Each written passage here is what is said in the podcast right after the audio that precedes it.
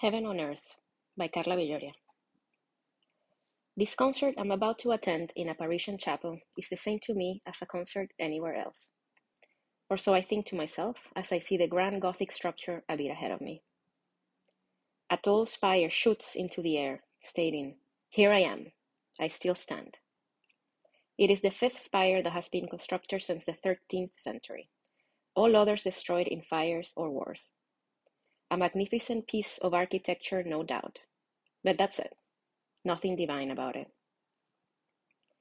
We arrive at the short line of concert-goers and quickly enter through a labyrinthine path that leads us up and down stairs and to a final narrow tunnel. I peek around the corner and there it is. All deep blues and purples from the light filtering through the stained glass that seems to cover the entire chapel. It is much narrower and longer than I imagined, which makes my eyes go straight up to big golden arches intertwined as if in love, in between a sea of ocean blue paint. There are chairs arranged everywhere except on a hallway in the middle of the two sets of seats. It can fit about 200 of us, shoulder to shoulder. At the end of the hallway is a piano, and above it a chaise with more tall stained glass windows behind it. We find seats, but I stand again, dazzled by the grandness of the place, and finally turn around to see a big rose window. I wonder, out loud, when was this structure built? Construction started in 1242 and finished in 1248, my husband reads from his phone. What? I reply, thinking he made a mistake. Yeah, it was built 800 years ago, he says while looking up, as amazed as me. I try to imagine what it must have been like to live then. An extremely unequal time. The Middle Ages were tough for the regular person focused on working the land to produce enough food to live one more year. And then there were the kings, nobles, and priests, who made the peasants build grand mystical structures they would never be able to set foot in. And now here we are, about to hear the four seasons of Vivaldi under the same Christ a man painted on glass 800 years ago. The musicians take their places. There are four violinists, a pianist, and a cello player. They all look impeccably beautiful in sophisticated black attire, holding their instruments as if they were made of glass, serious as if playing them was a matter of life or death. Maybe in some way it is. They begin, and the mood shifts. Even though we're in the middle of summer, you can feel spring in the air. Hopeful, playful, possibilities abound. You can almost hear birds chirping, wind rocking the just in bloom flowers. The angels above the musicians seems to be encouraging them on, the apostle statues admire them approvingly. The hundreds of figures in the glass panels dance with them.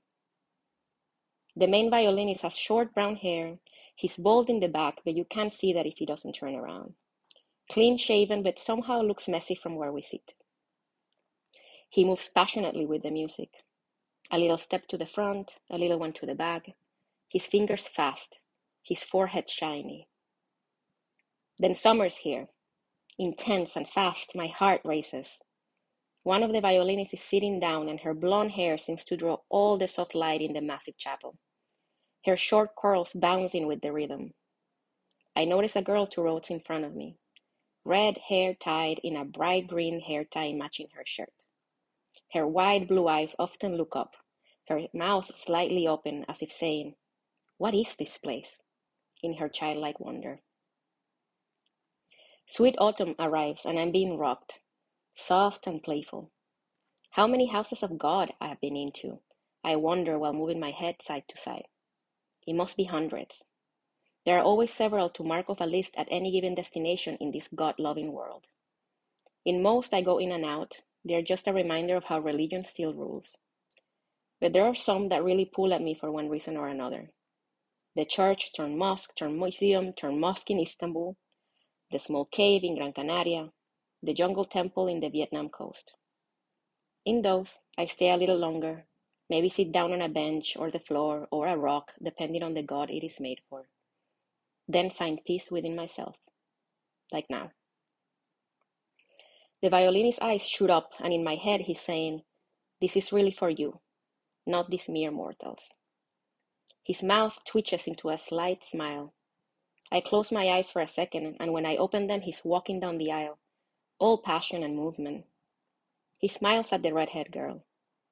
The sound of his violin intensifies and then diminishes as he walks past me. I realize the instrument alone is what is creating this. Winter. It builds up and up and up until it is in me, in everyone, in the chapel itself, ominous and deeply emotional. I look around.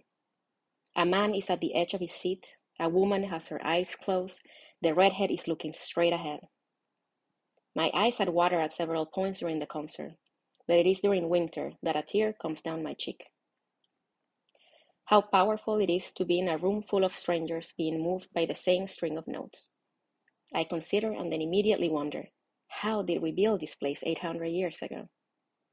Then the music stops, and I stand up with the crowd, clapping for the music, for the chapel, for the divine combination of the two. I leave the place in a daze. Once outside, the looming Gothic structure looks down at me, knowingly.